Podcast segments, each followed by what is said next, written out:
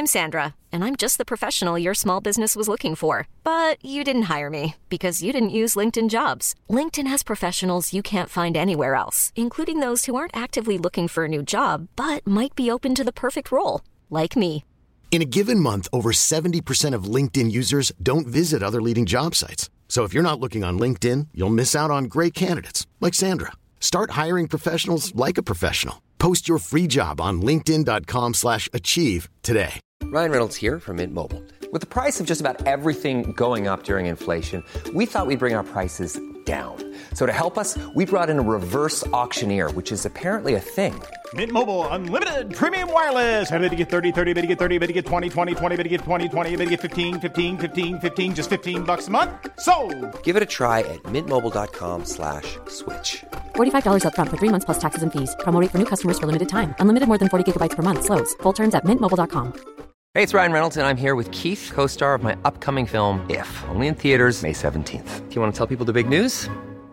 All right, I'll do it. Sign up now and you'll get unlimited for $15 a month in six months of Paramount Plus Essential Plan on us. Mintmobile.com slash switch. Upfront payment of $45 equivalent to $15 per month. Unlimited over 40 gigabytes per month. Face lower speeds. Videos at 480p. Active Mint customers by 531.24 get six months of Paramount Plus Essential Plan. Auto renews after six months. Offer ends May 31st, 2024. Separate Paramount Plus registration required. Terms and conditions apply if rated PG.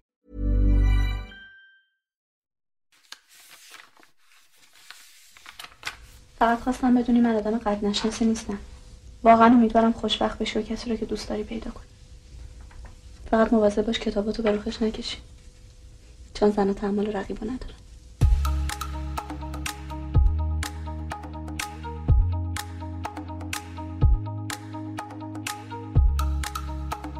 سلام. اینجا یه رادیو واسه جلون دادنه.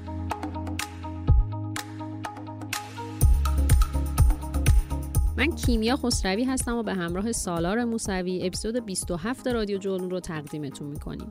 توی هر اپیزود رادیو جولون ما در مورد یه مقصد و یا یه موضوع مرتبط با سفر صحبت می‌کنیم. تا حالا کنار هم به مقاصد مختلفی سفر کردیم. از وین و هند تا کرمانشاه و جزایر جنوب. در کنار سفر در مورد موضوعات مختلفی هم با هم گپ زدیم. از سفر تنهایی گفتیم. از hitchhike و راه و رسم سفر اصولی و ارزان و کلی موضوع دیگه. اما از وقتی ماجرای کرونا و قرنطینه خونگی شروع شد به قول یکی از follower ها چرخش قهرمانانه انجام بود تو اپیزود 25 در مورد بهداشت تو سفر و staycation یا همون داستان گردشگری از خونه ما شروع میشه صحبت کردیم. در همین راستا تو اپیزود 26 با کمک اهالی سفر و رفقای اهل فیلم فیلمایی رو معرفی کردیم که به بزرگ شدن دنیامون یا شکل گرفتن رؤیای سفر به یه مقصد یا یه سبک زندگی کمکمون می‌کنن. توی این اپیزود هم قرار بریم سراغ تعدادی کتاب با حال و هوای سفر. قرار در کنار شنیدن قصه کتاب ها قصه آدمایی که سفرشون رو با خوندن کتاب شروع کردن رو بشنویم و علاوه بر اون در مورد کتابهایی که میشه اصول سفر کردن رو ازشون یاد گرفت گپ بزنیم.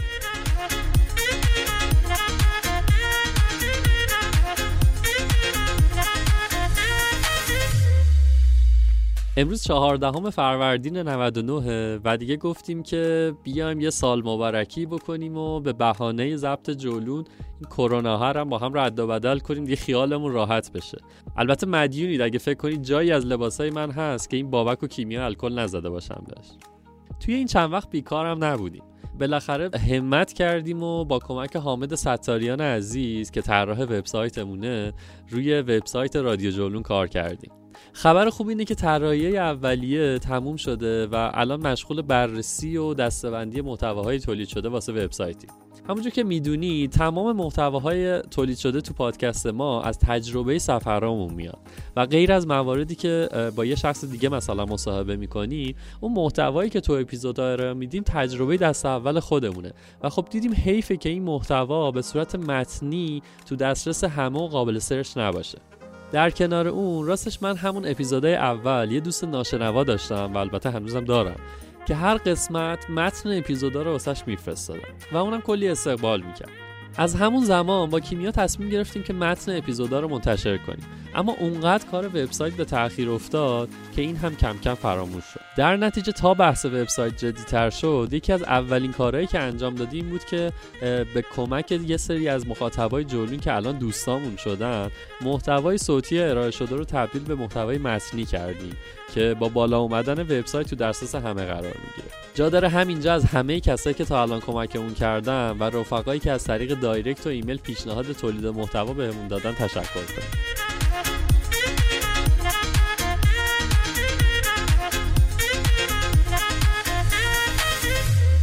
کنیم اپیزود قبلی یعنی سینمای قرنطینه رو شنیده باشید می‌دونید که ما از افراد متخصص کمک گرفتیم تا برامون فیلم معرفی کنن. تو این اپیزود هم با همون روال پیش میریم. اولین کتاب رو از مریم شبانی خواستیم برامون معرفی کنه. مریم سالهاست که روزنامه نگار و همیشه دست به کتابه. از طرف دیگه هم دست به سفر رفتنش هم خوبه و حداقل یه سفر جوندار هر سال میره. از مریم خواستم کتابایی که باعث شده رؤیای سفر رفتن به مقصد تو ذهن شکل بگیره رو بهمون به معرفی کنه. دوازده سال پیش بود که من کتاب خانواده تیبو رو که به من هدیه داده بودن شروع کردم خوندن. یه کتاب چهار جلدی داستان چهار جلدی و پر از جزئیات تصویری. یعنی کتاب جوری بود که من وقتی میخوندم صد سطرش رو که میخوندم احساس می‌کردم که دارم یک فیلم می‌بینم. انقدر جزئیات همه چیز مشخص توضیح داده شده بود که من فکر می‌کردم که کتاب نمی‌خونم فیلم می‌بینم. و از جمله این جزئیات جذاب کوچه ها و خیابون های پاریس بود جایی که داستان داشت توی اون میگذشت. و منی که تا حالا پاریس نرفته بودم کتاب رو میخوندم و بعد یهویی فکر می‌کردم که من از خیابون سنجرمن وارد خیابون سن میشل شدم به همین راحتی بدون اینکه اصلا هیچ تصوری از جغرافیا و شمال جنوب پاریس داشته باشم. اصلا خودم رو توی محله های پاریس می‌دیدم روبروی کلیسای ناتردام می‌دیدم. و در واقع کتاب که تموم شد من می‌تونستم یه جورایی توی خیال خودم و خیالی که فکر می‌کردم خیلی درسته نقشه محله کارتیالاتن پاریس رو بکشم. اون محله فرهنگی و محله مرکزی پاریس که دانشگاه سوربون همونجاست. و خب پارک لوکزامبورگ همونجاست و در واقع یکی از جذابترین و شاید واقعا جذابترین محله پاریس که داستان اصل داستان تو این محله میگذر شخصیت های داستان توی این محله در واقع رفت آمد داشتن و بزرگ شدن توی محله زندگی می‌کردن.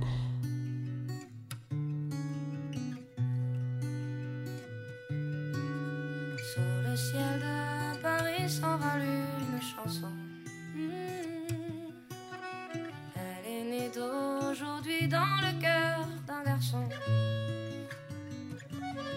El cielo de París ve pasear al Amantes que van mostrando su aire feliz. Sur le pont de Bercy. کتاب که تموم شد من منتظر بودم برم یک سفر برم پاریس و اون چیزی رو که یاد گرفتین تو ذهنم نگه داشته بودم از این کتاب با واقعیت امروز اونجا منطبق کنم. در حالی که داستان کتاب حالا داستانی بود که مثلا حدودا شاید یک قرن پیش میگذشت نه امروز توی کتاب. یه ذره حالا کمتر. همینطور هم شد. من سال بعدش دقیقا مسافر پاریس شدم و دقیقا به دلیل همین کتاب یعنی به دلیل جذابیتی که توی توصیف محله ها خیابون ها و شهر پاریس داشت کتاب برای من. با اینکه نویسنده نویسنده فرانسویه یعنی اینکه یک نفری نبود که یک نویسنده نبود که حالا مثلا شرح یک داستانی سفر خودش رو به پاریس داده باشه و بخواد اگزاجره کنه جذابیت هاشو بیشتر کنه. نه یک نویسنده فرانسوی البته یک نویسنده خیلی نامدار فرانسوی. این کتاب رو نوشته و در واقع شاید شرح توصیفاتی که از محله ها و خیابون ها و خونه های پاریس کرده توصیفات به هر حال زیستش تجربه زیسته خودش بود.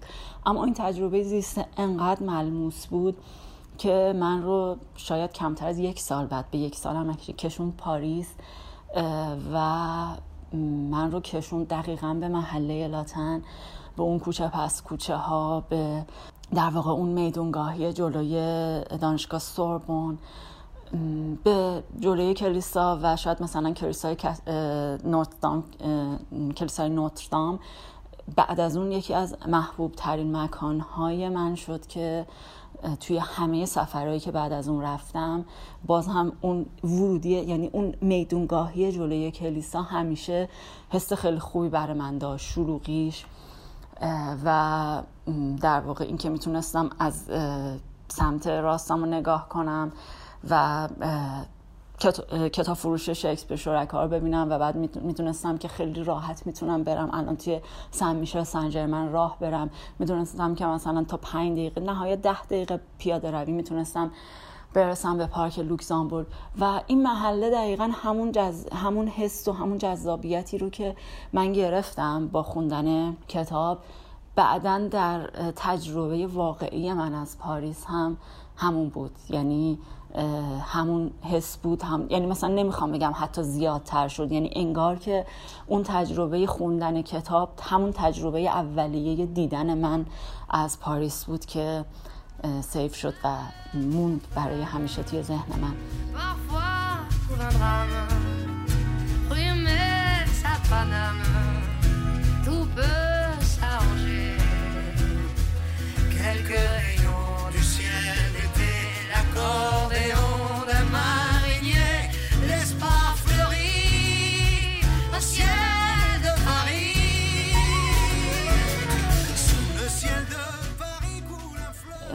ولی یه کتاب دیگه هم هست که خیلی برای من این حس رو تدایی کرد. اون هم شرق بنفشه آقای شهریار مندنی پوره که توی کوچه پس کوچه های محله قدیمی شیراز میگذره. توی کوچه هایی که معروف به کوچه های آشتی کنون که انقدر باریک و تنگ هستن که به هر حال دو نفر نمی‌تونن راحت ردشن مگر اینکه بخوان خیلی تنگا تنگ همراه برن و ردشن و به همین دلیل میگن کوچه های آشتی کنون. شرق بنفشه توی این کوچه ها توی این کوچه پس کوچه ها میگذره چیزی که من قبلا چندین سفر به شیراز رفته بودم و هیچ تجربه از این کوچه ها نداشتم. خب مثل یک مسافر عادی مثل یک کسی که میره به شهر خب می‌رفتم سعدیه می‌رفتم حافظیه می‌رفتم تخت جمشید می‌رفتم در واقع بیرون شهر رو و سایت های دیدنی بیرون شهر رو می‌دیدم.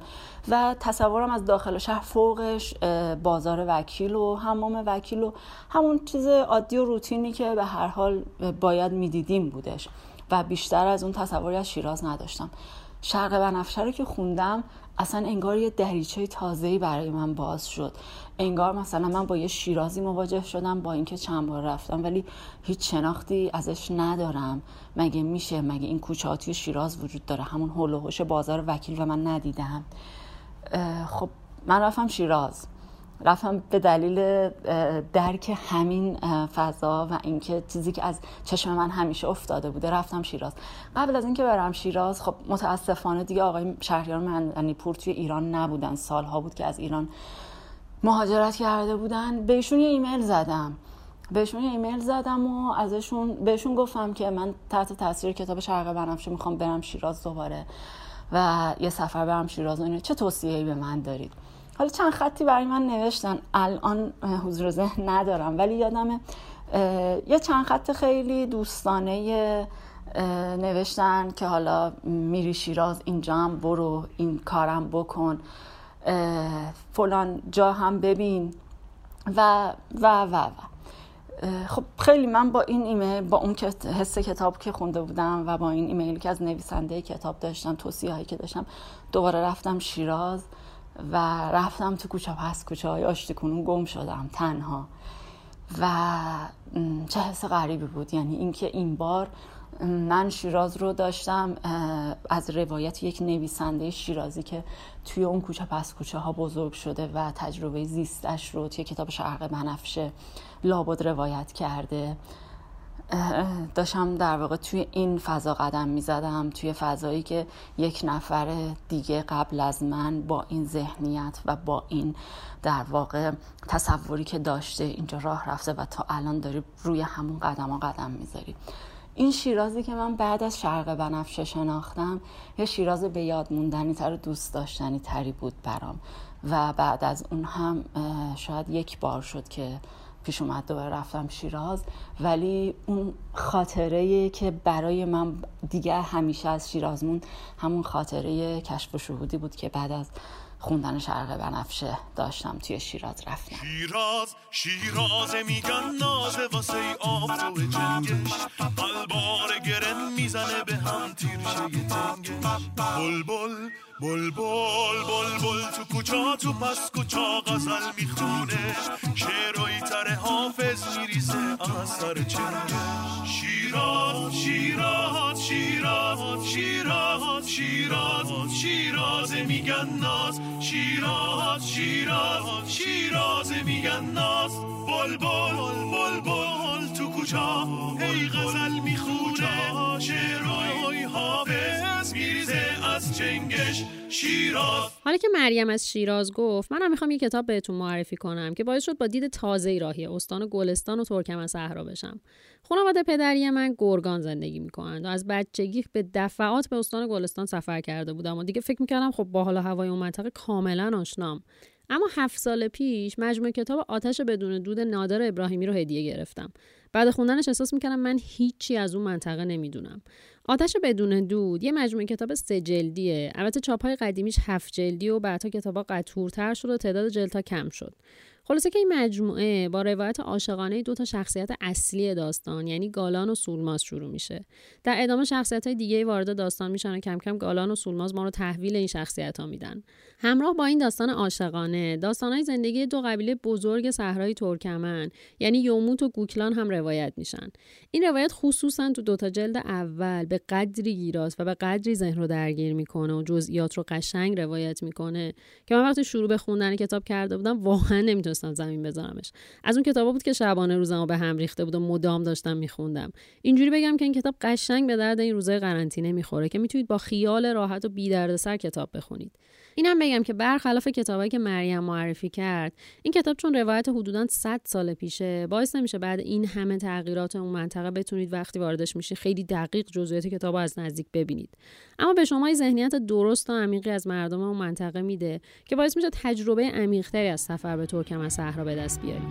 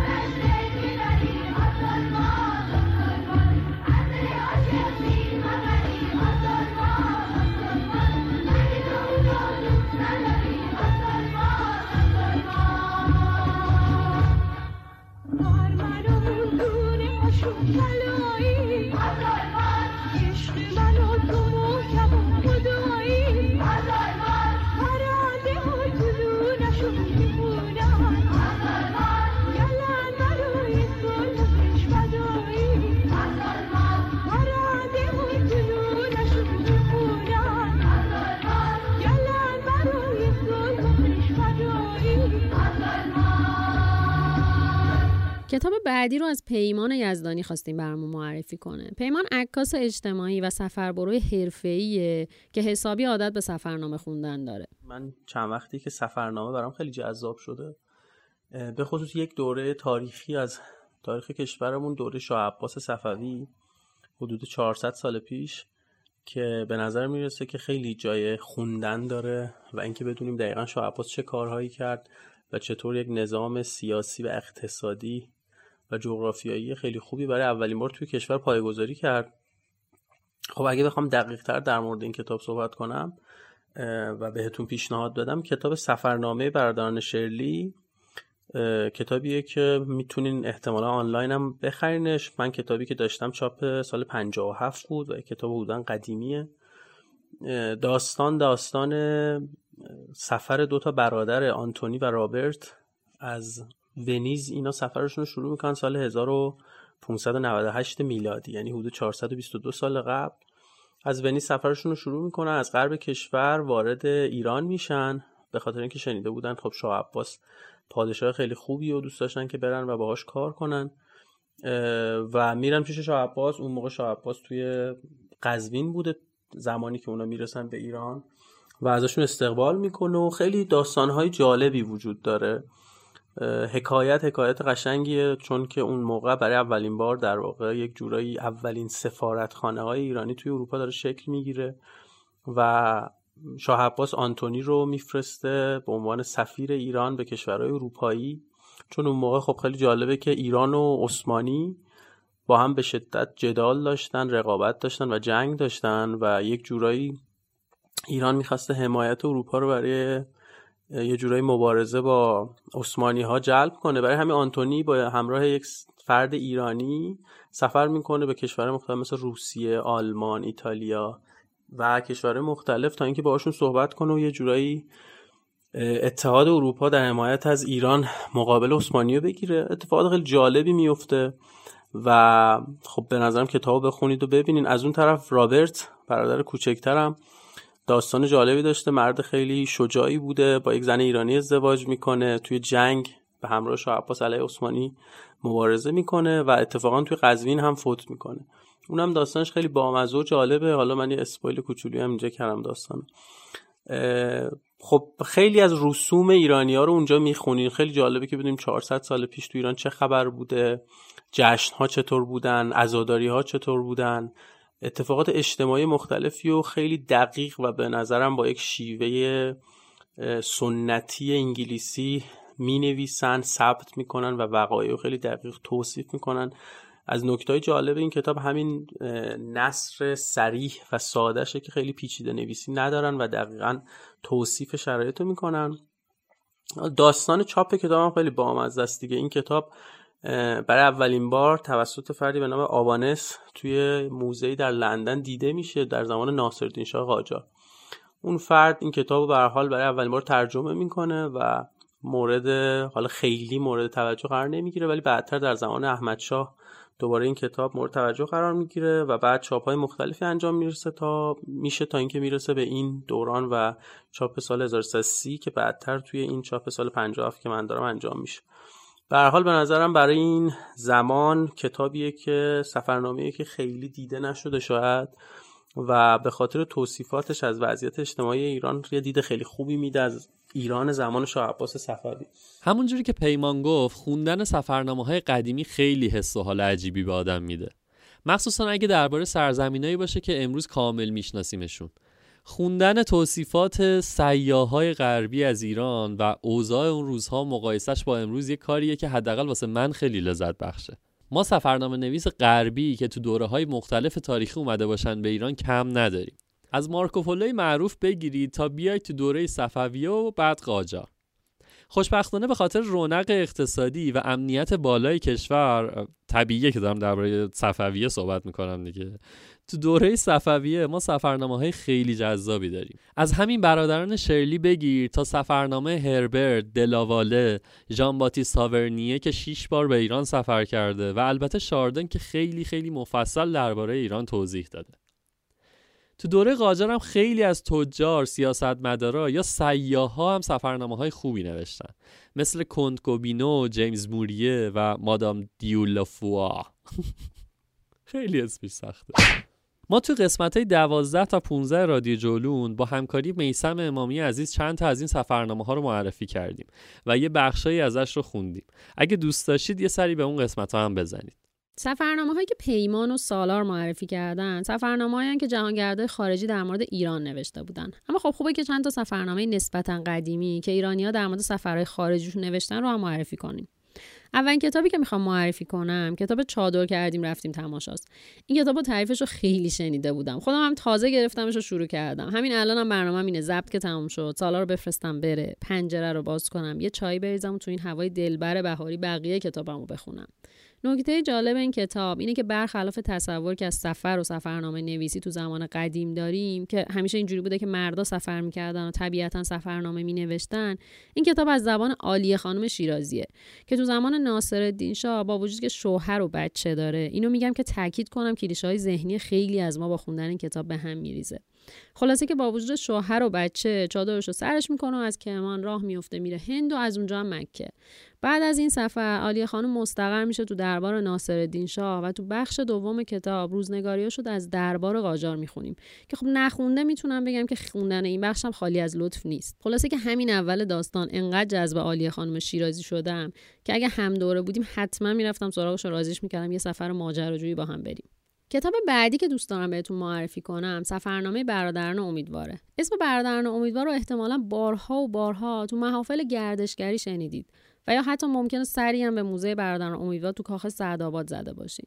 این کتاب که 775 صفحه است. روایت زندگی و سفرهای این دوتا برادر از کودکی تا شروع کوهنوردی و سفر به صحرای آفریقا تا جنگل‌های آمازون و حتی قطب جنوبه. شاید الان فکر کنید که خب سفر به این کشورها اونقدر هم عجیب نیست. هر کدوم دور برم کلی آدم می‌شناسیم که به این کشورها سفر کردن. اما نکته که سفرنامه این دو تا برادر رو خاص می‌کنه اینه که عیسی و عبدالله امیدوار جهانگردیشون رو سال 1333 با امکانات اون زمان شروع کردن. سفری که هفت سال طول می‌کشه. بعد برمیگردن ایران و از اونجا که خب سفر اعتیاد میاره دوباره سه ماه بعد راهی جاده میشن. اما این بار با ماشین سیتروئنی که تونستن به واسطه فروش مقاله هاشون بخرن. جالبه که این دوتا برادر حین سفراشون کلی کار پژوهشی و تحقیقاتی کردن و به واسطه همین کار ارزشمندشون تو دنیا شناخته شدن. و حین سفراشون خیلی اوقات با افراد مهم کشورها دیدن داشتن یا حتی اقامتشون تو دانشگاه ها بوده. خب برای سفر بزرگمون دو تا موتورسیکلت از انگلستان وارد کردیم. اینها رو تجهیزش کردیم به وسایل مختلف مایحتاج خودمون. و در سال 1333 ما راهی دیارهای دوردست شدیم. برگردیم سر کتاب. همونجور که گفتم کتاب فقط سفرنامه نیست و داستان رو از کودکیشون شروع کرده. یه جوری بهمون کمک می‌کنه که با مسیر فکری و تربیتی این دوتا برادر آشنا بشیم. بدتر از تلاش هایی که برای شروع سفرهاشون کردن میگن از کارهایی که یاد گرفتن و آماده کردن وسایل سفرها و کوهنوردیاشون مثلا در حالی که ما برای سفر رفتن کلی درگیر دمای کیسه خوابیم که به مشکل بر نخوریم این دوتا برادر تو داستانشون میگن خواهرشون براشون کیسه خواب دوخته. حالا خب منم منظورم طبیعتا این نیست که ما این کار ما اشتباهه که نگران امنیتمون و راحتیمون هستیم. فقط نکته اینه که با خوندن این کتاب هر ثانیه شرمنده میشیم که بابا چقدر دنبال بهونه برای سفر نکردنیم. اینم اضافه کنم که عکسای خیلی خوبی هم تو کتاب هست که قشنگ به فضا سازی بیشتر تو ذهنمون کمک می‌کنه. اگر هم از سرنوشت این دوتا برادر می‌خواید بدونی جالبه که حین رفت آمداشون به دانشگاه.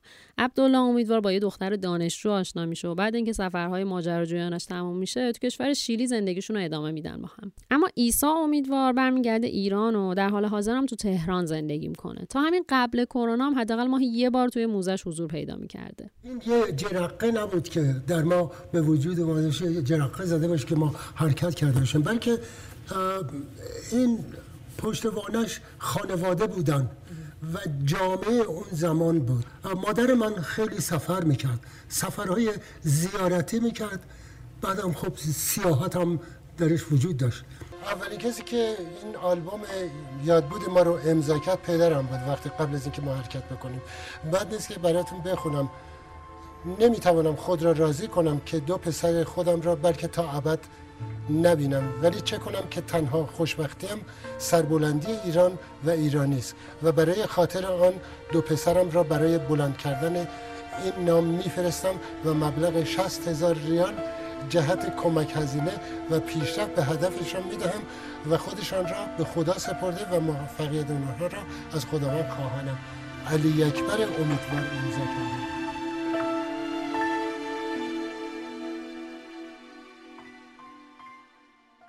علاوه بر کتاب هایی که کیمیا گفت من کتاب روزنامه سفر میمنت اثر ایالات متفرقه امریق رو هم بهتون پیشنهاد می‌کنم که احمد شاملوی بزرگ با زبان طنزآلود نوشته و خوندنش واقعا مفرحه. یوم جمعه اول شوال عید فطر.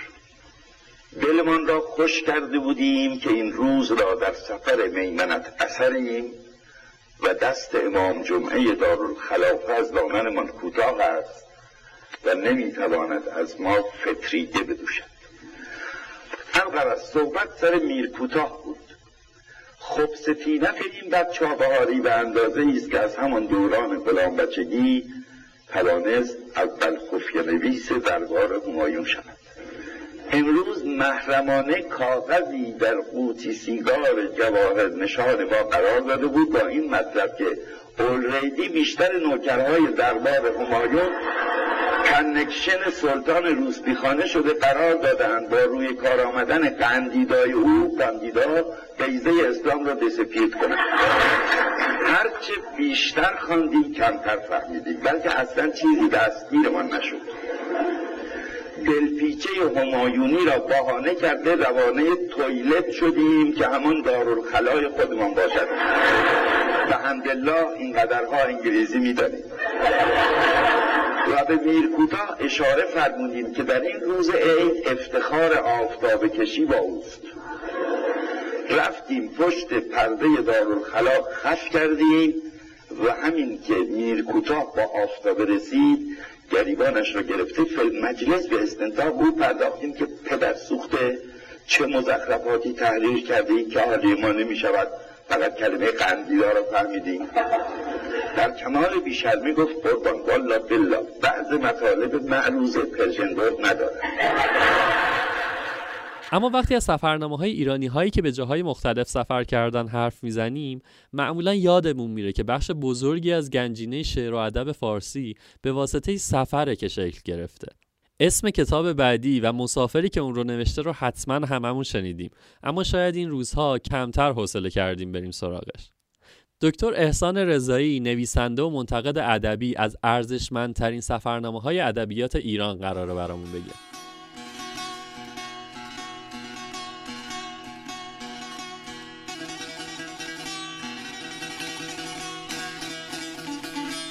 شاید بشه آدم ها رو در مورد سفر و علاقهشون به مسافرت رفتن به دو دسته کلی تقسیم کرد.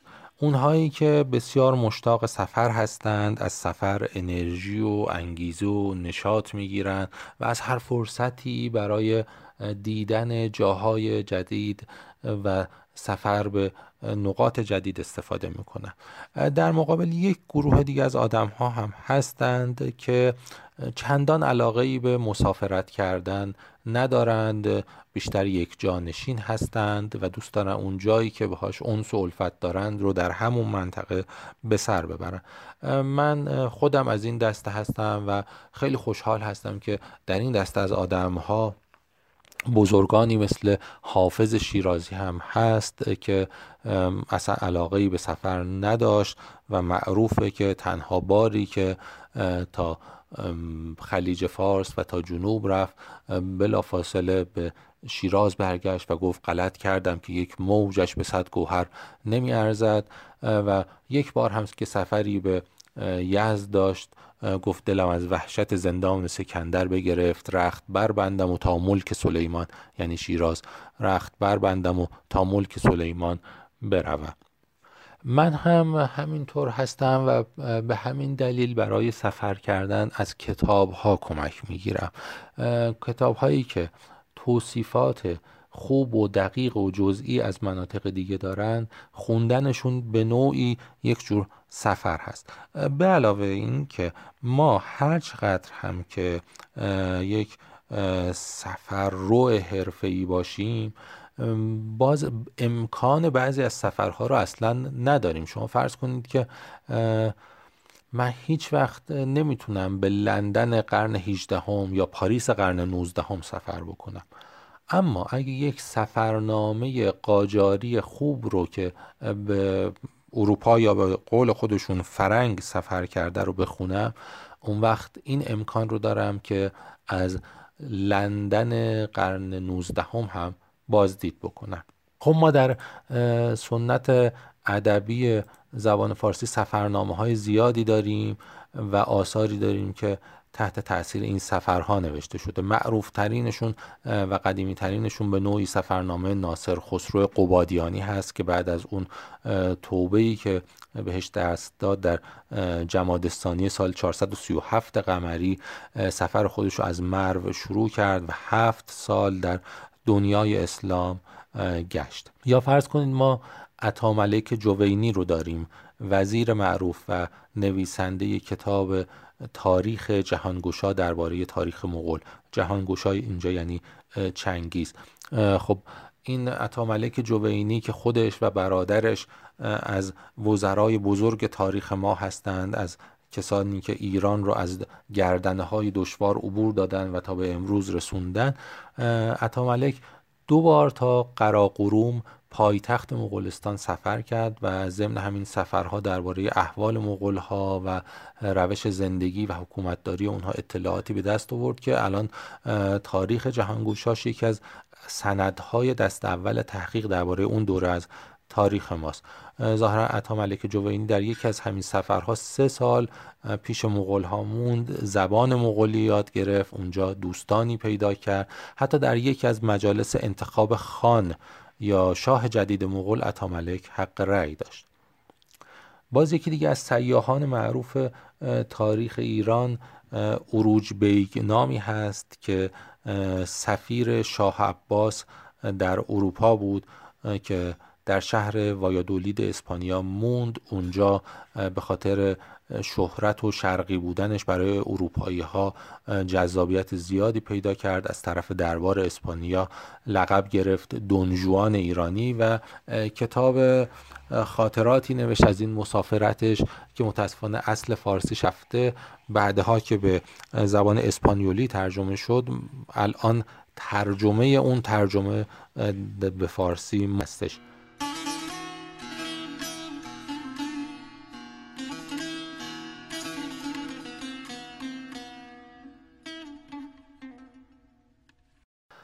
خود ناصرالدین شاه قاجار این چهارمین شاه سلسله قاجار جزو افراد سفردوست بسیار معروف هست که سفرنامه های بسیار زیادی هم نوشت. سه سفر به اروپا داشت سفر به عتبات عراق داشت. در جای جای ایران بارها و بارها گشت و سفر رفت. مثلا دو بار به مازندران سفر کرد. و نکتهش این بود که همه سفرها رو یادداشت کرد سفرنامش رو که خیلیاش در زمان خودش هم به صورت پاورقی در نشریات و روزنامه هایی که اون زمان منتشر می‌شد این سفرنامه ها هم به چاپ رسید. و جالبه که بدونیم این سفرنامه های ناصرالدین شاه تأثیر مهمی هم در ادبیات فارسی داشت علاوه بر فوایدی که از خوندن این سفرنامه ها میشه امروزه پیدا کرد. درباره نحوه اداره مملکت در اون زمان و اوضاع اجتماعی ایران قاجاری. یه اتفاق مهمی که افتاد انتشار این سفرنامه ها به این دلیل که شاه قاجاری علاقه به رمان های اروپایی داشت. خودش زبان فرانسه می‌دونست. نویسنده محبوبش الکساندر دوما بود. و تعداد زیادی از های فرانسوی به دستورش ترجمه شد. ناصرالدین شاه نصر ساده ای داشت خودش و وقتی این آثار با اون نصر ساده و روون و جملات کوتاه منتشر می‌شد دیگران هم خواستن تقلید از شاه بکنن و سفرنامه نوشتن خاطرات نوشتن ساده هم نوشتن. اینطوری زبان فارسی امروزی هم کم کم شکل گرفت. ما حاج سیاه محلاتی رو داریم در همون دوره ناصر شاه کسی که اصلا سیاه و سفردوست به عنوان اسمش شهرتش انتخاب شد. و اسم شناسنامه‌اش محمد علی بود. این میرزا محمد علی محلاتی که یک سفر دور دنیای خیلی معروفی داره که 18 سال طول کشید. اولین ایرانی هم هست که تابعیت رسمی ایالات متحده به قول امروزی ها گرین کارت گرفت و حتی دو بار با رئیس جمهور وقت آمریکا اولیس گرانت دیدار کرد. جالبه که سفرنامه های سیاه تمامش هنوز به شکل مدرن چاپ نشده در ایران و ما همش رو نخوندیم.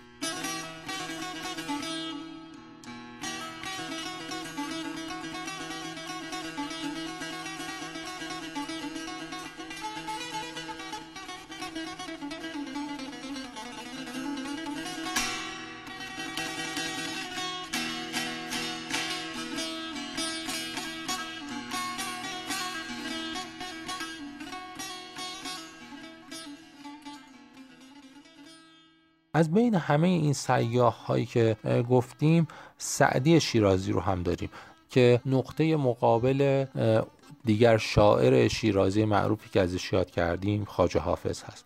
از قدیم سفرهای سعدی بسیار معروف بود. می‌گفتن سعدی 90 سال عمر کرد سی سال اول رو به تحصیل گذران در سی سال دوم به سفر رفت و در سی ساله سوم آثارش رو نوشت. ممکنه این اعداد دقیق نباشه ولی اینکه چقدر این سفرهای متعدد و طولانی سعدی در گذشته معروف بوده. من اگه بخوام کتاب رو بگم که خوندن سفرهاش روی من خیلی اثر گذاشته سفرهای سعدی هستش. به قول خودش نه سعدی سفر کرد تا کام یافت. سعدی اولین سفرش به بغداد بود.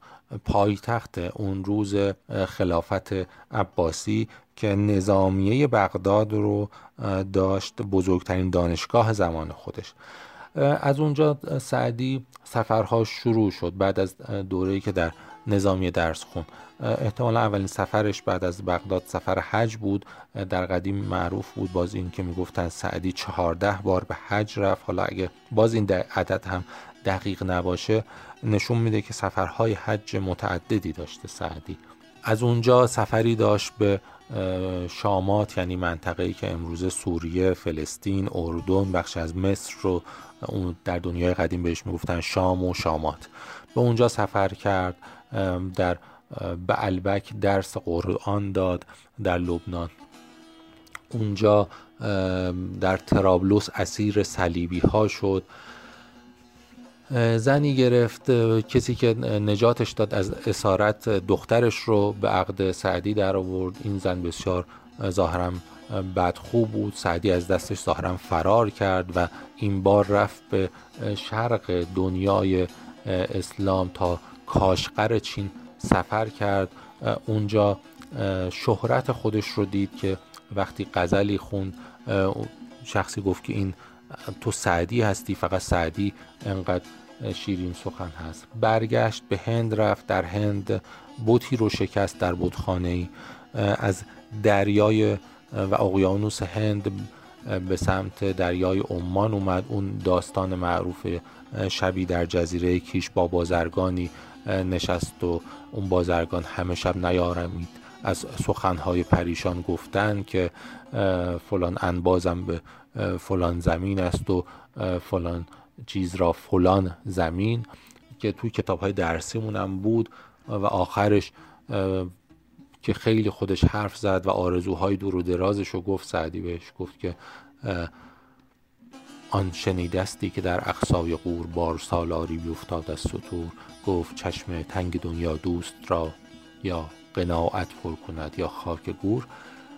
این ماجرا مال همین سفر هست به یمن رفت مدتی در صنعا زندگی کرد دوباره یک سفری داشت به منطقه شامات و احتمالا این معلومه که سفر دومه که به شام بوده. بعد به آسیای صغیر یعنی ترکیه امروزی سفر کرد. احتمالا در این سفر مولانا رو دید. اونجا که اشاره می‌کنه میگه شنیدم که مردی است پاکیزه بوم شناسا و رهرو در اقصای روم. من و چند سالوک صحرا نورد برفتیم.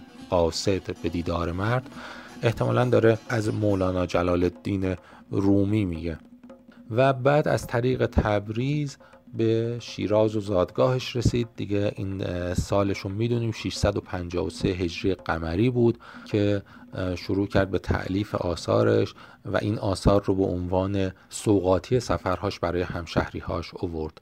بهشون گفت در اقصای عالم بگشتم بسی به سر بردم ایام با هر کسی تمتع به هر گوشه یافتم زهر خرمنی خوشه یافتم.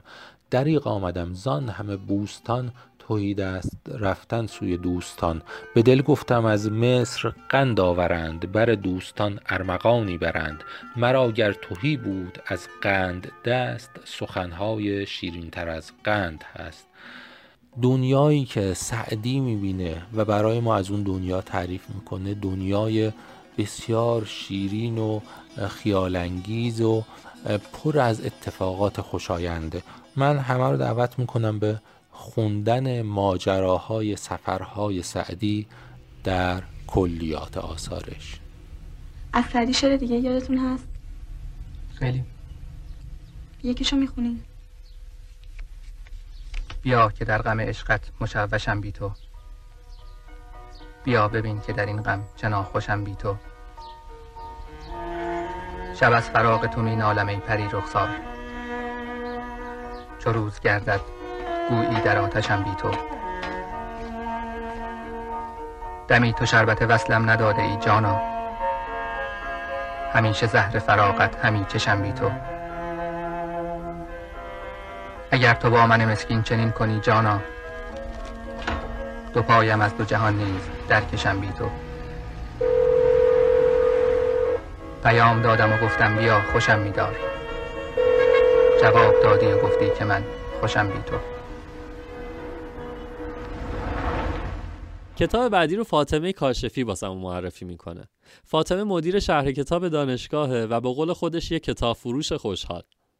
اما کتابی که فاطمه می‌خواد برامون تعریف کنه کمی با تصورمون درباره کتابهای سفر فرق داره. وقتی از کتابهای درباره سفر و گردشگری حرف می‌زنیم بی اختیار آدم یاد سفرنامه میفته طبیعی هم هست دیگه تو ژانرش هم اسم سفر رو داره. حالا فارغ از اینکه سفرنامه ها هم خودشون چندین و چند سبک مختلف دارن که فکر کنم به اندازه کافی تا اینجا ازشون شنیدید اما همه اون چیزی که درباره سفر نوشته میشن نیستن. یه دسته ای از کتابا هستن که خیلی وقتا کمتر مورد توجه قرار می‌گیرن. و اون کتابایی که از دید ادبی به خود مقوله سفر و نفس این قضیه می‌پردازن. تو این کتاب ها صحبت از جاذبه و مقصد نیست صحبت از حال و هوای سفره صحبت از روح بیقرار آدم هاست. صحبت از اون حسیه که قبل هین یا بعد از سفر داریم. صحبت از درک پیرامونمون موقع سفره. کتابی که دوستم راجبش صحبت کنم کتابی هست به نام هیچ چیز آنجا نیست از مجموعه جستارهایی که نشر اطراف چاپ می‌کنه جستار چیه؟ جستار نوشته شبیه مقاله است اما بدون کلمات قلمبه سلمبه و آکادمیک به نحوی که خوندن اون موضوع و اون حال مقاله رو برای مخاطب عام هم آسونتر و دلنشینتر می‌کنه توی هر کدوم از این جست توی هر کدوم از این کتاب های این مجموعه پنج تا جستار راجع به یک موضوع انتخاب شده و ترجمه شده. چرا من جذب این کتاب شدم؟ به خاطر اینکه زیر تیترش که هیچ چیز آنجا نیست یک جمله نوشته با عنوان اینکه پنج استاد درباره صداهایی که از طبیعت نمیشنویم. خب من خودم رو عاشق طبیعت می‌دونم و طبیعت برای من منبع آرامش و در عین حال انرژیه. من با بهترین شرایط روحی و جسمی برم بعد دو سه روز تو یک فضایی که بتونم با تو طبیعت باشم و بعد خودم خلوت کنم بگذرونم بعدش با ذهن متمرکزتر و انرژی بیشتر برمیگردم. و خب خودم رو طبیعتگرد نسبتا خوبی میشناختم. باور داشتم که استفاده حد اکثری می‌برم از اون فضایی که توش قرار می‌گیرم. برام جالب بود که ببینم آیا این تو چیزی هست که اشاره کرده باشه که من واقعا بهش توجه نمی کنم. نویسنده کتاب نویسنده این جستارها که در واقع این پنج تا مقاله این پنج تا جستار از بین آسهاش انتخاب شد خانمی هستن به نام انی دیلارد. ایشون نویسنده 72 سه ساله ای هستن در زمان حداقل ترجمه این کتاب مو 73 سالشون بود که کتاب هم آثار داستانی دارن هم آثار غیر داستانی اما آثار غیر داستانیشون بسیار معروف تره و برنده جایزه پولیتزر هم شدن. توی پنج تا جستاری که ایشون ازش انتخاب شده و اومده ایشون دائما یه عالم سوال مطرح می‌کنه. یه عالم سوالی که لزوما به همشون هم جواب نمیده ولی بسیار سوالای ساده و در این حال مهمی هستن. مثلا اینکه آیا ما طبیعت خوب می‌بینیم؟ آیا ما متوجه همه تغییرات و جزئیات کوچیک روی میده تو پدیده های طبیعی میشیم؟ آیا اصلا اهمیتی داره که اینها رو ببینیم؟ آیا در کیفیت زندگی ما تاثیر می‌ذاره؟ آیا هدف زندگی ما رو تغییر میده؟ اینا سوالات مهمی هن. هممون باهاش مواجهیم و یه مواقعی خیلی سردرگمون می‌کنه. ولی اینکه بتونی از طریق پرده طبیعی باش مواجه بشه خیلی جذابه. و نکته جالب دیگه که تو این کتاب میشه بهش اشاره کرد اینه که این خانوم جستارهاشو به واسطه پدید تجربه مواجهه یا حضور در پیدای طبیعی خیلی خاص و عجیب ننوشته. مثلا یه بخش زیادی از نوشته های ایشون در مورد زمانیه که در پشت یک نهری پشت خونه خودشون قدم می‌زده و چیزهایی که مشاهده می‌کرده. یا مثلا یکی از جذابترین توصیفاتش که من ازش لذت بردم راجع به یک نزدیک شدن به یک درخت خیلی بزرگه و پرواز ناگهانی یک عالمه پرنده از اون درخت و اینکه اون درخت قبل از این اتفاق و بعد از این اتفاق چه وضعیتی داشته. ایشون راجع به اینا می نویسه راجع به تجربه خودش می نویسه راجع به اینکه چرا میره پیاده روی چرا مشاهده می‌کنه چه فرقی می‌کنه؟ طبیعت که داره مسیر خودشون میره اینکه ما باشیم یا نباشیم چه فرقی داره واقعا؟ و به نظر من این خیلی جذابه. خوندنش رو به آدم هایی که نگاه ریزبینی دارند و طبیعت برشون جذابه توصیه می‌کنم. امیدوارم که اون اندازه‌ای که من ازش لذت بردم شما هم ازش لذت ببرین.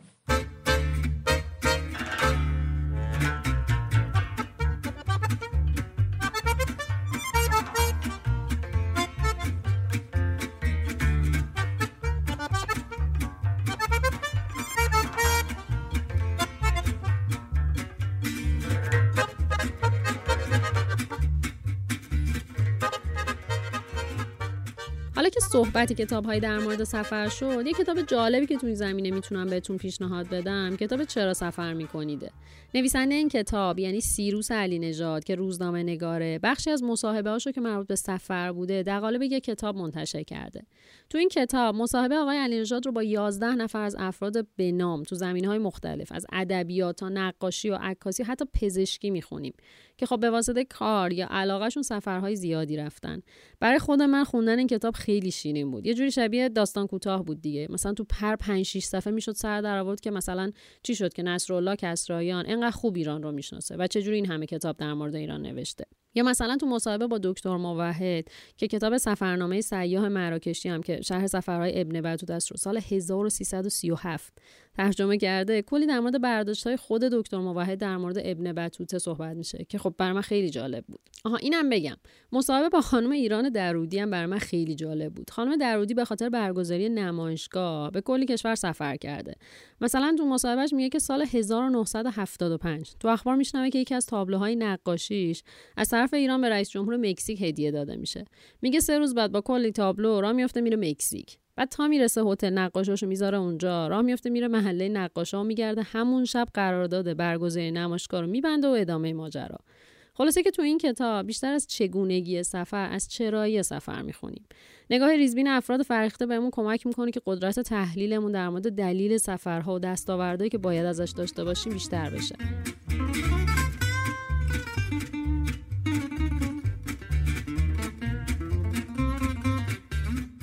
توی این زمینه کتاب کم نوشته نشده. حتی می‌تونم بگم خیلی وقتا نویسنده هایی که اصطلاحا بستسلر هم هستن گاهی میرن سراغ موضوعاتی مثل سفر تا بتونن نظر خواننده هاشون رو جلب کنن. شاید معروف ترین کتابی رو که بشه اسپورت هنر سیر و سفر از آلندو باتن باشه. کتابی که بسیار پرفروش هم شد و کلی هم طرفدار داره.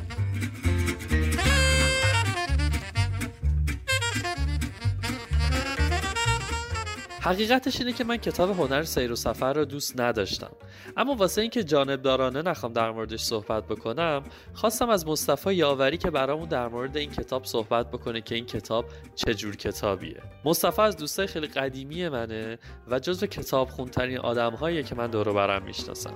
سلام. اول اینو بگم که من کلا معتقد نیستم که هنر سیر و سفر کتاب بدی است یا کتاب حتی سطح پایینی کتاب خوبیه به نظرم. کلا دوباتن نویسنده جزئیات نویسنده پرداخت های خیلی خوبه ادبیات خیلی خوبی داره. توی همه کتابهاش دیده میشه و اتفاقا هنر سیر و سفر هم جز اون کتاب های خیلی سطح بالاشه. کلا کتاب قدیمی هاش از این مجموعه جدید ها خب خیلی بهترن دیگه و هنر سیر و سفر جز بهترین هاست.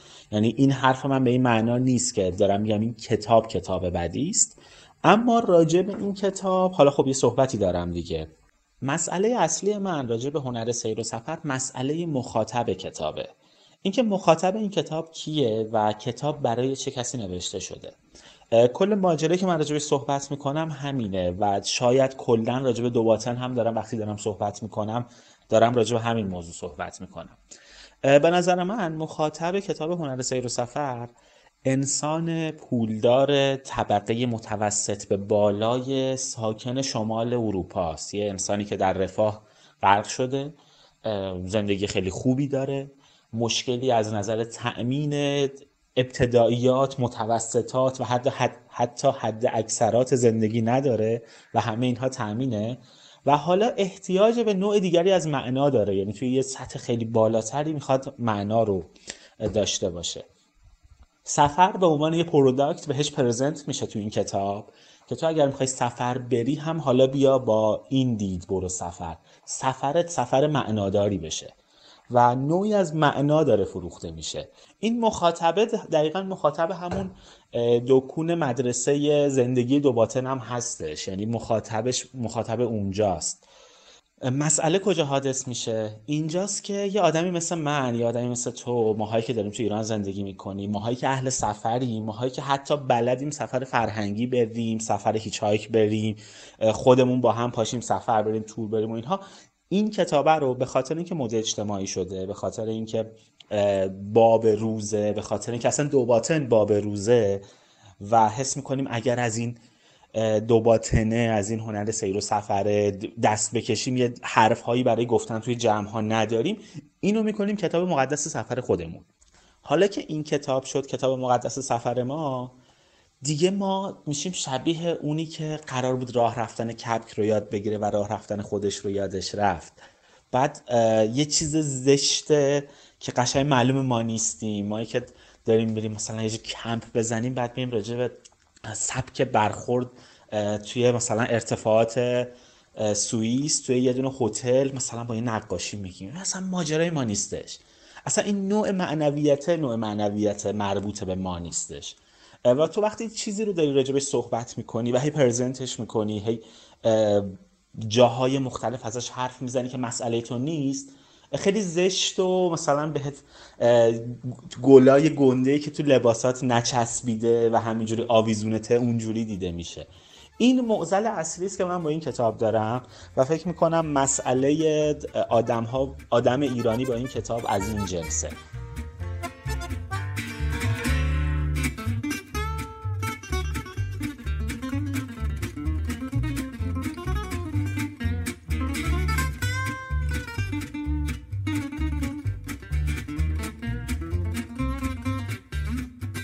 اما از میون این کتاب هایی که درباره رشد شخصی و تعالی در زندگی و این مباحث در سفر صحبت می‌کنن شاید معروف ترینشون کتاب مشهور ایت پری لاو باشه که مصطفی قوانلوی قاجار برامو معرفیش می‌کنه. مصطفی مدیر انتشارات شمدونیه و توی اینستاگرام هم یه صفحه پرطرفدار داره به اسم کتابدونی که اونجا کتاب معرفی می‌کنه.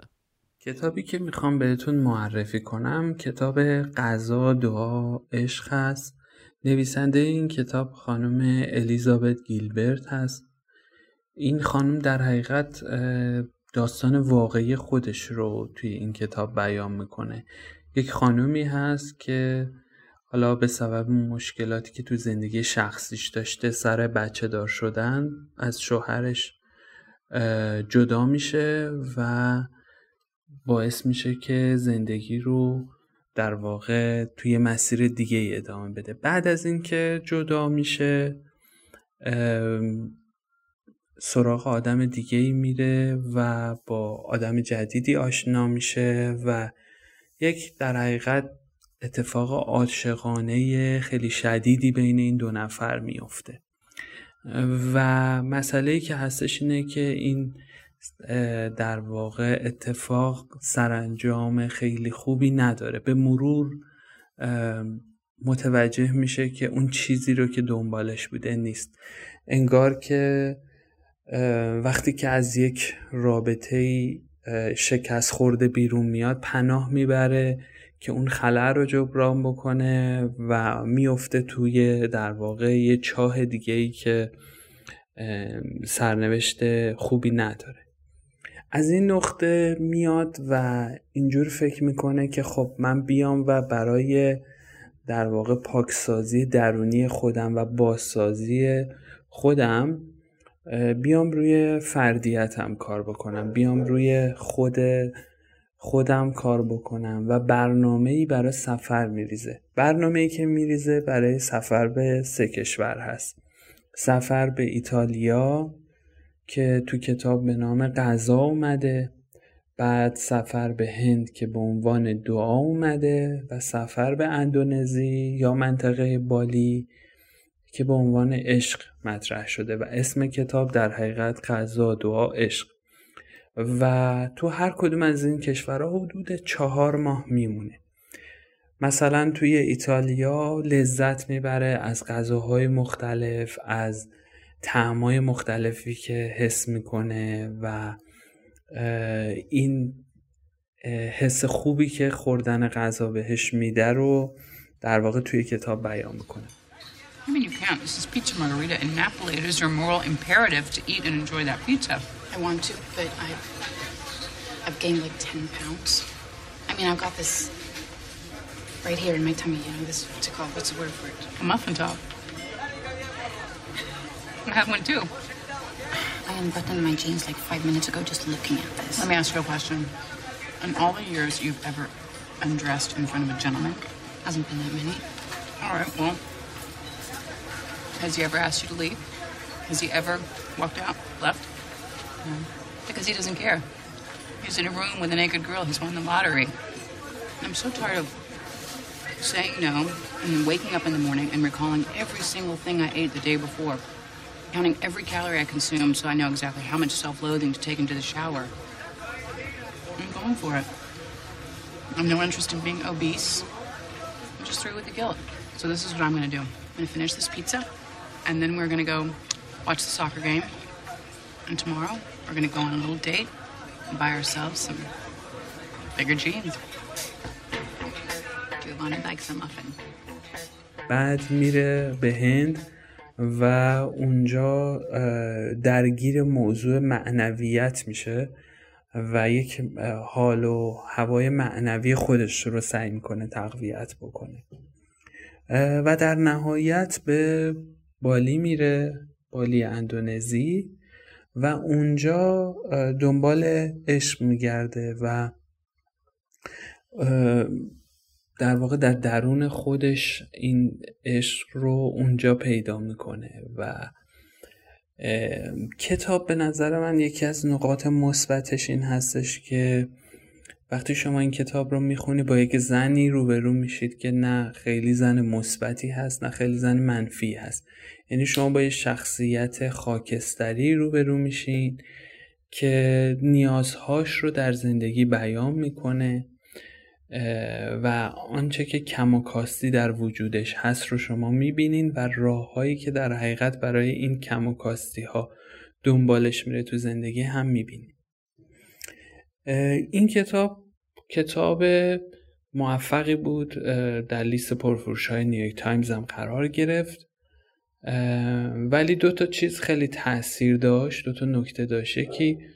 اه، معرفی اپرا وینفری بود که باعث شد که فروش این کتاب رو افزایش بده. و یکی هم ساخت فیلمی بود که نقش این خانم رو جولیا رابرتس بازی کرد.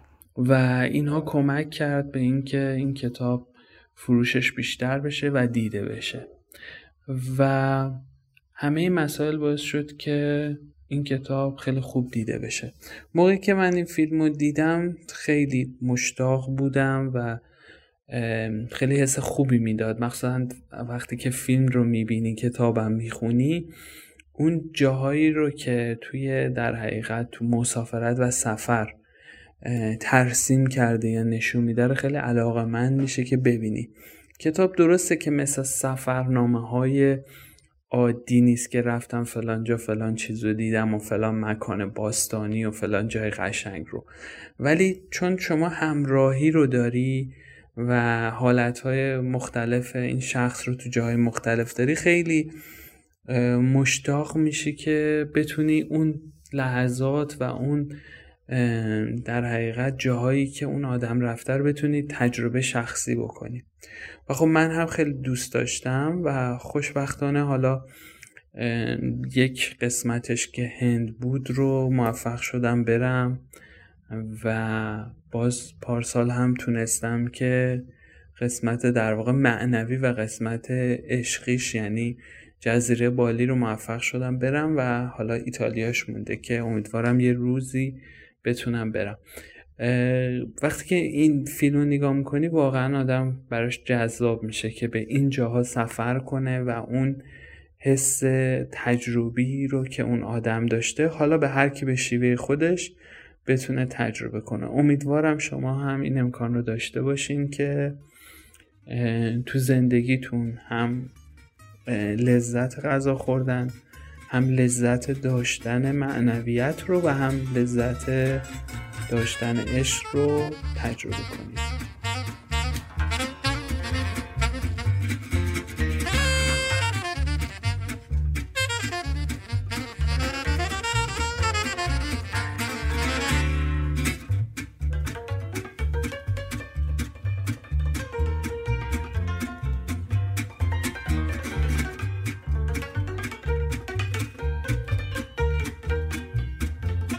حالا که حرف این کتاب شد بذارین منم یه مجموعه کتاب بهتون معرفی کنم که شاید تو نگاه اول هیچ ربطی به سفر و گردشگری نداشته باشن.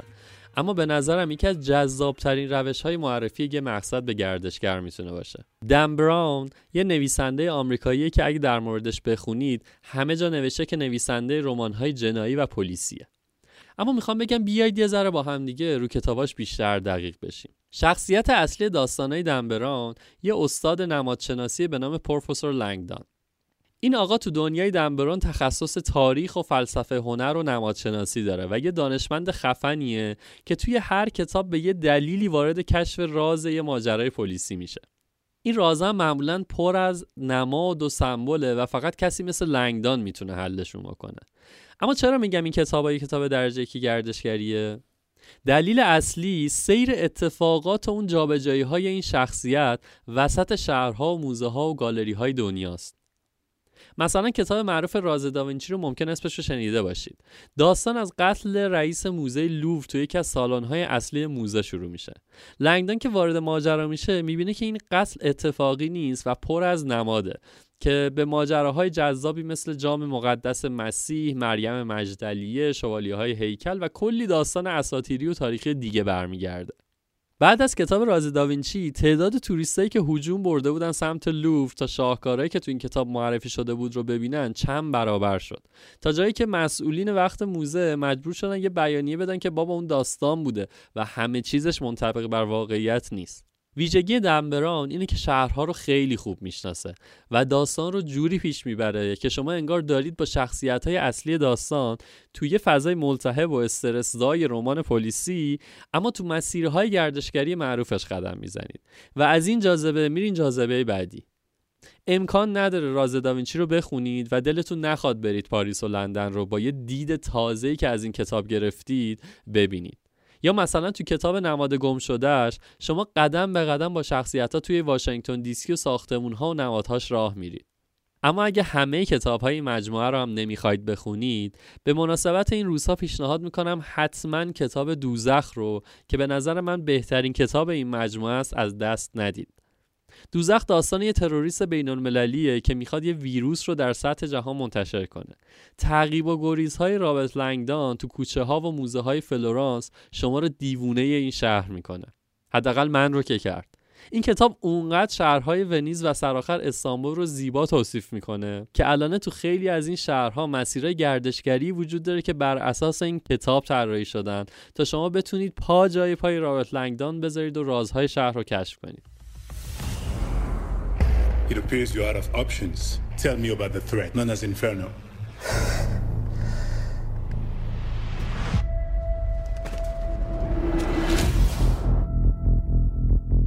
Professor Langdon, we need your help. Three days ago, a man killed himself.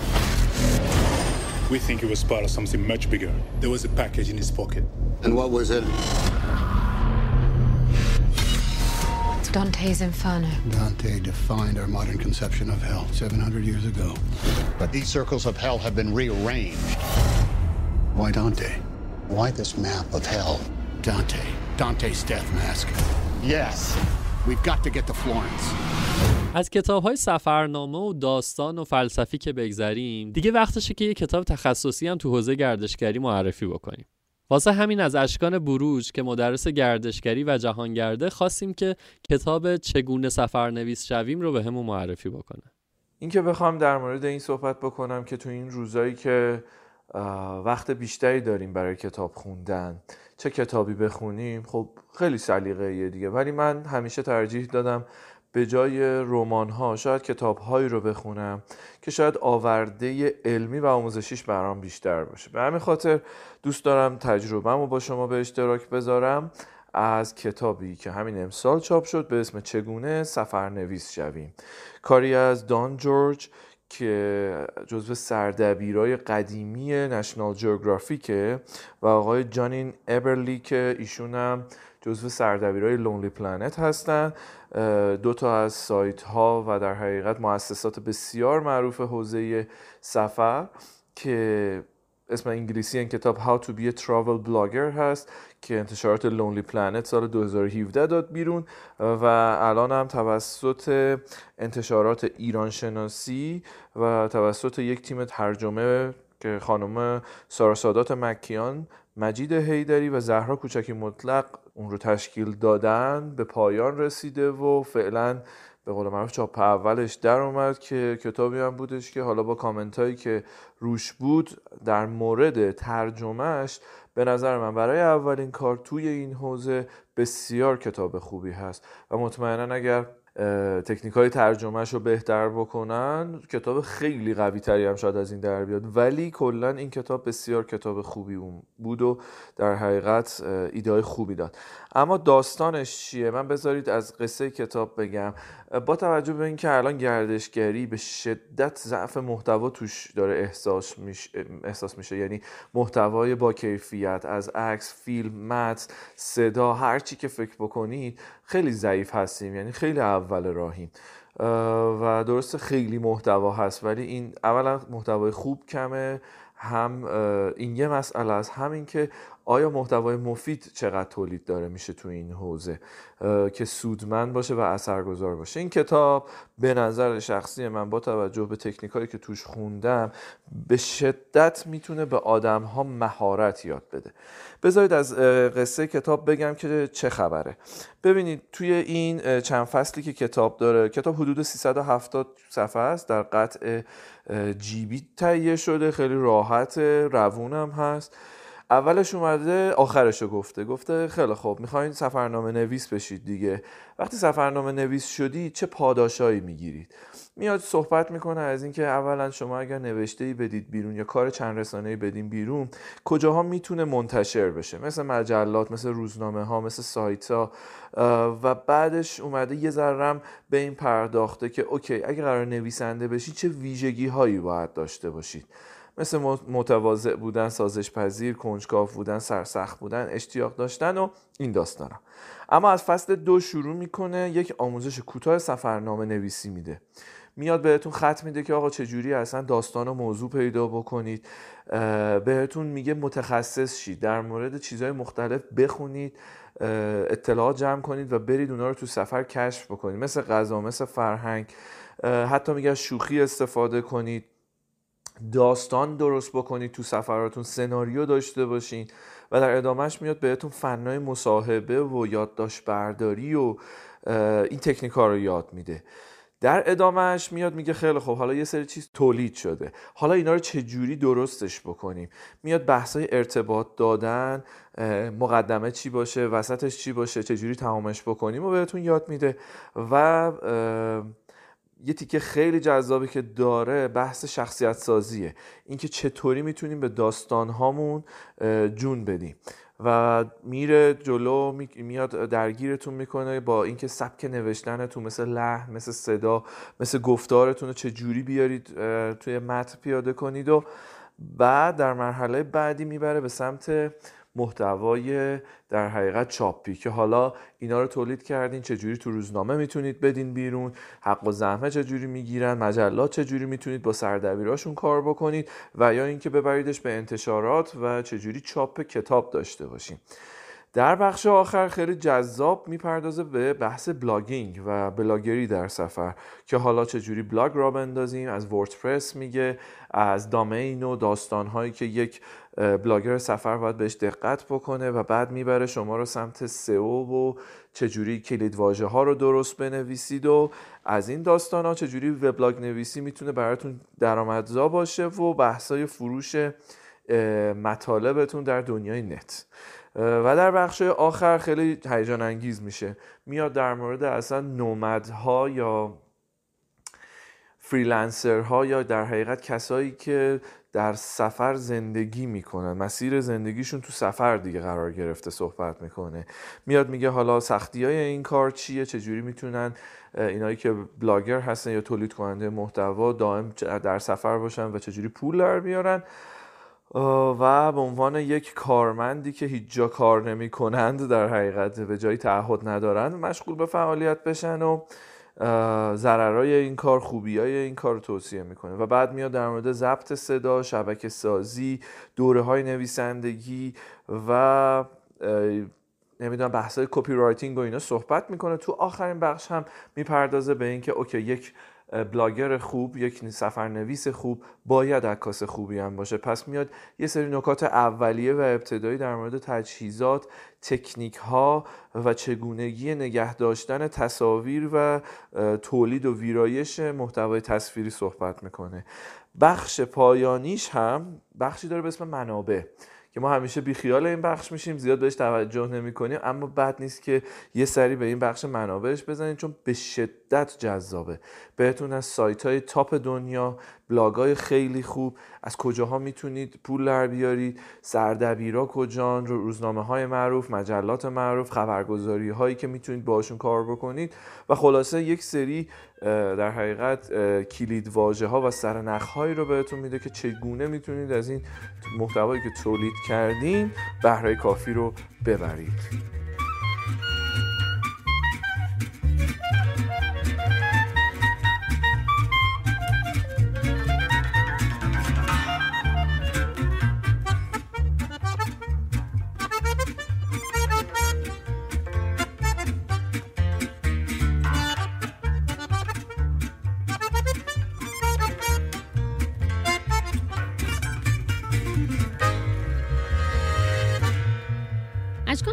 صحبتاش. دو تا مؤسسه بسیار معروف سفر رو معرفی می‌کنه به اسم نشنال جوگرافیک و لونلی پلنت فکر می‌کنم اسم نشنال جوگرافیک حداقل به خاطر مستنداش برای همه خیلی آشنا باشه. مستندا رو هم ندیده باشید. حتما برچسبش رو ماشین این آفرود بازا دیدید که همیشه برام سوال چرا خب بگذریم. خوبه که حالا که اسم نشنال جغرافیک اومد یکم بیشتر ازش بگیم. این بنیاد سال 1888 توسط 33 تا دانشمند و جهانگرد با هدف افزایش و گسترش علم جغرافیا تو واشنگتن دی سی تأسیس میشه. یه نکته جالب بین تیم مؤسسه هم اینه که گراهام بل معروف هم که تلفن اختراع کرد. اونم جزو تیم مؤسسین بوده و بعدتر سمت رئیس مؤسسه هم می‌گیره. نه ماه بعد از تأسیس مؤسسه اولین جلد مجله نشنال جغرافیک منتشر میشه. مجله که تا همین الان هم یکی از مشهورترین و معتبرترین مجله های جهان در زمینه علوم طبیعیه. بخش زیادی از بهترین عکسایی که تو زمینه طبیعت یا فرهنگ مردم دیدیم و مدیون عکاسای این مجله یا مسابقه‌ای هستیم که توسط این تیم این مجله طراحی میشه. توی ایران هم ترجمه فارسی یه تعدادی از این مجلات نشنال جغرافیک رو می‌تونید از انتشارات گیتانما که فروش آنلاین هم دارن تهیه کنید.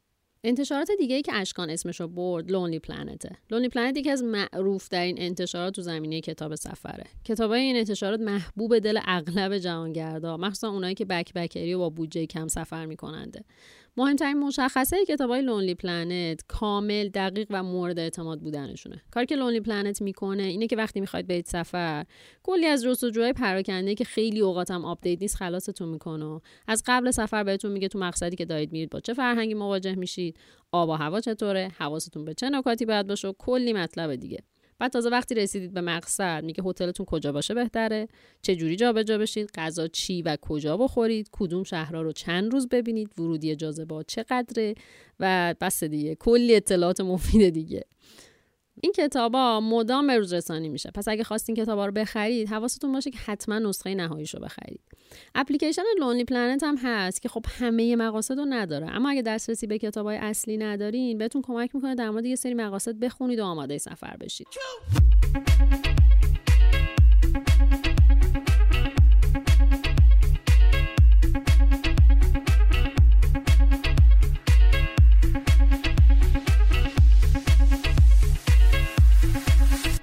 در کنار معرفی کتاب برای بزرگسالان. چند تا کتاب هم برای کودکان و نوجوانان معرفی کنیم که خصوصا تو این روزهای قرنطینه باعث سرگرم شدنشون بشه.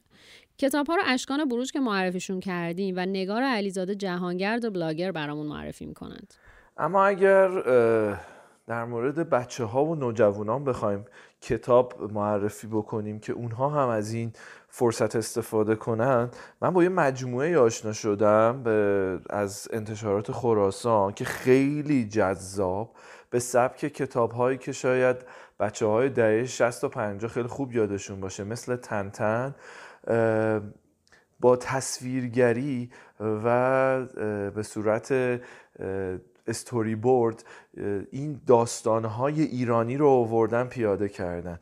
انتشارات خراسان یه چند تا مجموعه کتاب داره که من اسماشو میگم که به درد بچه های هم زیر 6 سال هم تا 10 سال می‌خوره. 10 12 سال. حتی نوجوانام ازش لذت می‌برن. بزرگ سالان مطمئنا کیف می‌کنن. کتابایی که داره ایناست. یکیش زال و رودابه در دو کتاب و زال و سیمرغ در یک کتاب دیگه هست که تمامش تصویرگری های بسیار جذاب و خوبی داره و داستانهای رو خیلی خلاصه و خیلی روون برای بچه ها و نوجوان ها تعریف کردم. رستم در هفت خان توی سه تا جلد هست.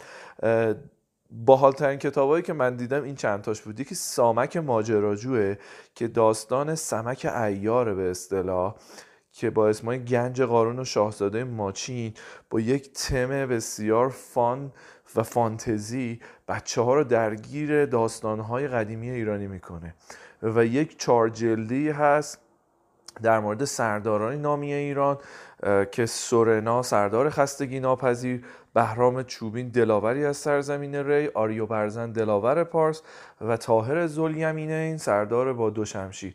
که ما این داستان ها رو شاید خیلی از بزرگترها حتی نشنیدن. اسم این بزرگان تاریخ ایران رو شاید کمتر شنیده باشن. ولی انقدر جذاب توی این کتاب ها با تصویر و روایت هایی که میگم به صورت کمیک استریپ و فانتزی و تصاویر بسیار قشنگ. یعنی واقعا من خودم میخوندن خود من کیف می‌کردم. ولی خب زبان بسیار ساده و روون ویژه کودکان و نوجوانان. توصیهم اینه که این کتاب ها رو هم بخونید بد نیست. تو این روزها به داد پدر مادرایی می‌رسه که بچه و کودک و نوجوان دارن و دیگه از بیکاری نمیدن چی کار بکنن. این کتاب توصیه من هستش که خیلی می‌تونه جذاب باشه.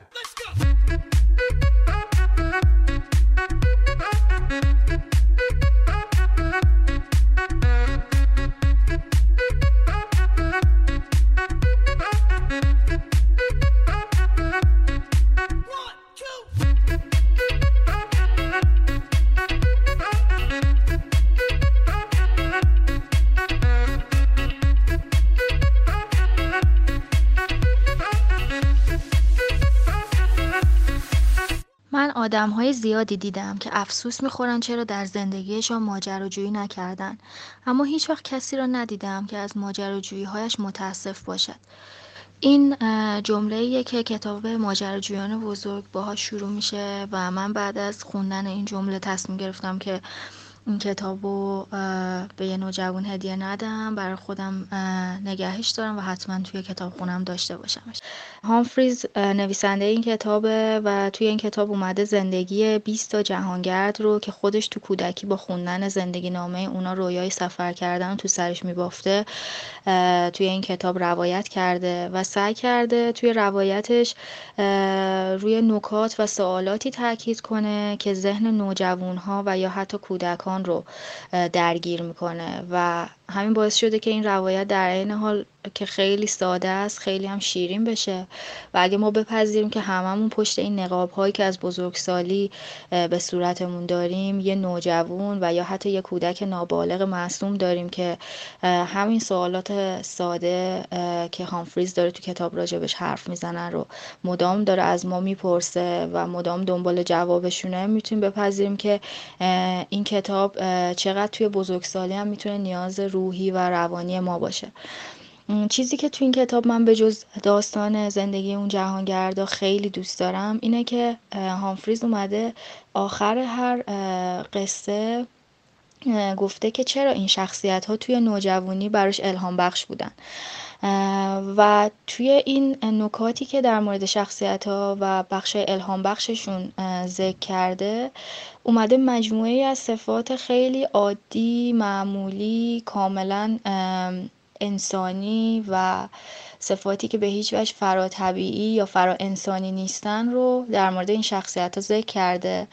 و انگار مدام می‌خواد به مخاطبش یادآوری کنه که اینا ابرقهرمان نیستن اینا آدمای کاملا عادی هستن مثل تو و اگر اونا تونستن برسن به چیزی که می‌خواستن تو هم قطعا می‌تونی برسی. و چیز دیگه ای که خیلی دوست دارم اینه که هیچ وقت هامفریز توی روایتش به نوجوان ها و به مخاطبش دروغ نمیگه. یعنی خیلی جاها شخصیتی که داره قصهش رو روایت می‌کنه میانه های راه شکست می‌خوره توی رسیدن به هدفش. خیلی وقتا توی این سفرهای ماجراجویانه یه عضوی از بدنش رو از دست میده. میمیره حتی ناپدید میشه و جسدش هیچ وقت پیدا نمیشه. اما هامفریز اینا رو به هیچ وجه سانسور نمی‌کنه و با مخاطبش مثل یه بچه رفتار نمی‌کنه که لازم باشه حالا بخشای تلخی از یه قصه رو نبینه یا نشنوه. برعکس اینا رو میاد خیلی ساده و عادی روایت می‌کنه و میگه این بخشی از ماجراجویی توه. تو ممکنه موفق بشی ممکنه موفق نشی ممکنه در این راه بهای سنگینی رو بپردازی ولی اگر این واقعا رویای توه ارزش اینو داره که بری و رویاتو محقق کنی. و حتی به این جمله صریحا توی کتاب اشاره می‌کنه میگه که کلا بهتر است آدم کمی بیش از حد معمول جسور باشد تا کمی بیش از حد معمول محتاط. من فکر می‌کنم که این کتاب برای نوجوان ها و حتی بزرگسالایی که رویای سفر کردن دارن و حتی اون کسایی که اهل سفر هستن می‌تونه کتاب خیلی خوبی باشه می‌تونه خیلی الهام بخش باشه به خاطر اینکه سوالایی رو توی ذهن شما جواب میده که مربوط میشه به اون بخش معصوم کودک نابالغ وجودتون که خیلی وقتا شاید مجبور میشین که بهش توجه نکنید صداشو نشنوین نگرانیاشو درک نکنید اما هامفریز تو این کتاب داره چیزایی رو میگه که دقیقا اون بخش از ذهن ما دنبالشه و من فکر می‌کنم که می‌تونه خوندنش برای همه لذت بخش باشه de mi corona, corona de miedo. اینجور که معلومه ما فعلا درگیر قرنطینه و کرونا هستیم. در نتیجه من آرزو می‌کنم که تا شما برید و این کتاب ها رو بخونید و برگردید ایشالله کرونا هم رفته باشه. سارا جون اگه قرار باشه همه کتابایی که ما معرفی کردیم و بخونن مخصوصا اون پاراگرافی که تند و تند همجوری اسم سفرنامه ردیف کردی فکر کنم حداقل یه دو سه سالی طول می‌کشه. دیگه تا اون موقع حداقل یا کرونا تموم شده یا ما تموم شدیم.